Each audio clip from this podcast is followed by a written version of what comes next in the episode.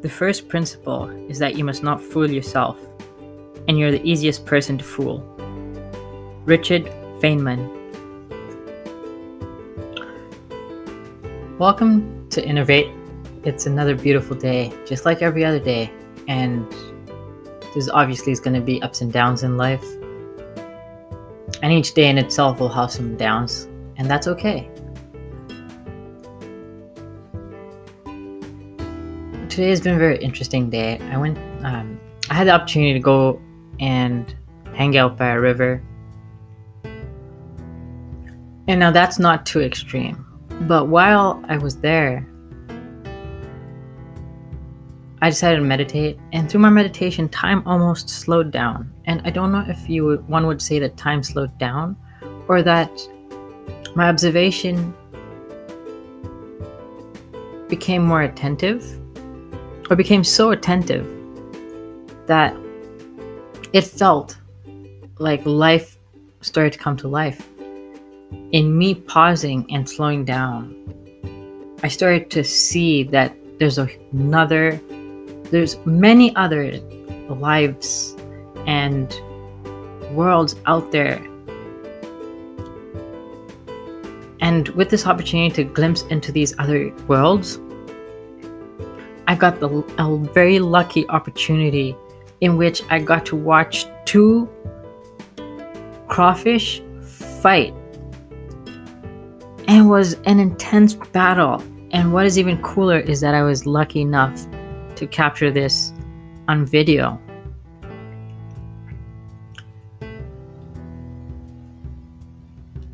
And such amazing sights are rare. But if you think about it, they're not really rare. If you just take the time and consciously decide to slow down, just sit and let your ears hear, let your eyes see.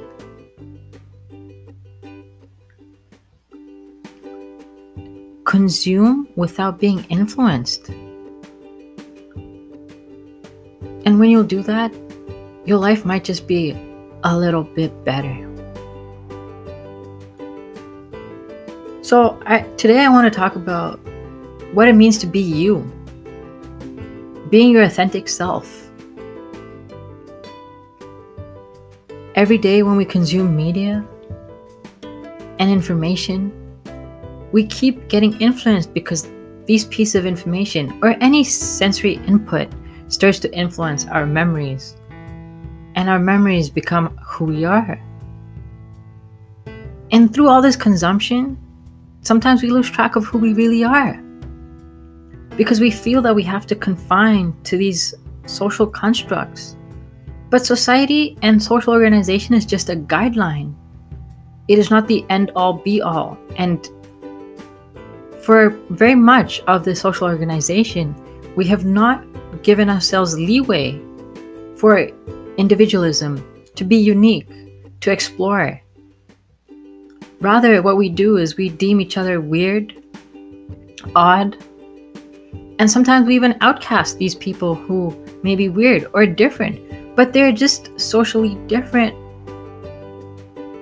And so sometimes when this phenomena of outcasting people occurs or ostracizing people, and even unconsciously, many of us do do this and when we do do that, it creates this sense of disruption within the other.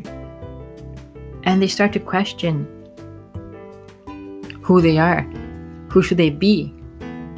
And so when we're part of society, we have many different roles and many different faces. But then there is still an authentic us, and the authentic us is that person who is aware that there are multiple different roles. And maybe all of them are aware that they all exist and these different roles exist, and you yourself are aware that these are all within you. And sometimes they'll also be completely, completely, completely on the opposite spectrums. And it's okay to be a little bit different. It's okay to have space to be weird. It's okay to be yourself. And in being yourself, you'll really be able to understand that the actions that you take, if they don't feel right, you are not being true to yourself. If they feel right, then you are being true to yourself. But in being in your true self comes this responsibility of understanding that when you're being true to yourself, you can actually start to synchronize with society and start to influence society in a more positive way because in being true to yourself, you are finding an experience and designing an experience that is unique to yourself and gives you the most, what one could say, pleasure. But it's not pleasure in the sense of extreme joy or ecstasy, but it's more like the most balanced pleasure that is so deeply satisfying. And so when you start to be your authentic self, you can open this door to creating better experiences for others and yourself. And then this constant interaction of these positive experiences with each other will make your life just a little bit better. And the more that you pay attention to it, the better it will get. And so sometimes the answer is just slowing down. Take a step back, go for a walk, no music, just hearing the birds tweet and chirp, no screen. And then in that moment, when you find out who you want to be and what you want to do, go and do it. It doesn't matter what anyone else thinks. It doesn't matter what anyone else feels. But then you need to realize that if you make someone feel like trash, they will then make someone else feel like trash, and that will then impact someone else. And eventually, this ripple effect will come back to you because you are connected to a greater system. And so, if you just start to be true to yourself and listen to what your body and mind and senses really want and need, you might just open yourself to a completely new way of life. And you'll start to find the small, beautiful things in life. And to be honest, it's really the the small things make up the big things. And the big things lay the foundations and space for other small things. But then eventually those small things become part of those bigger things. And it's just a cycle.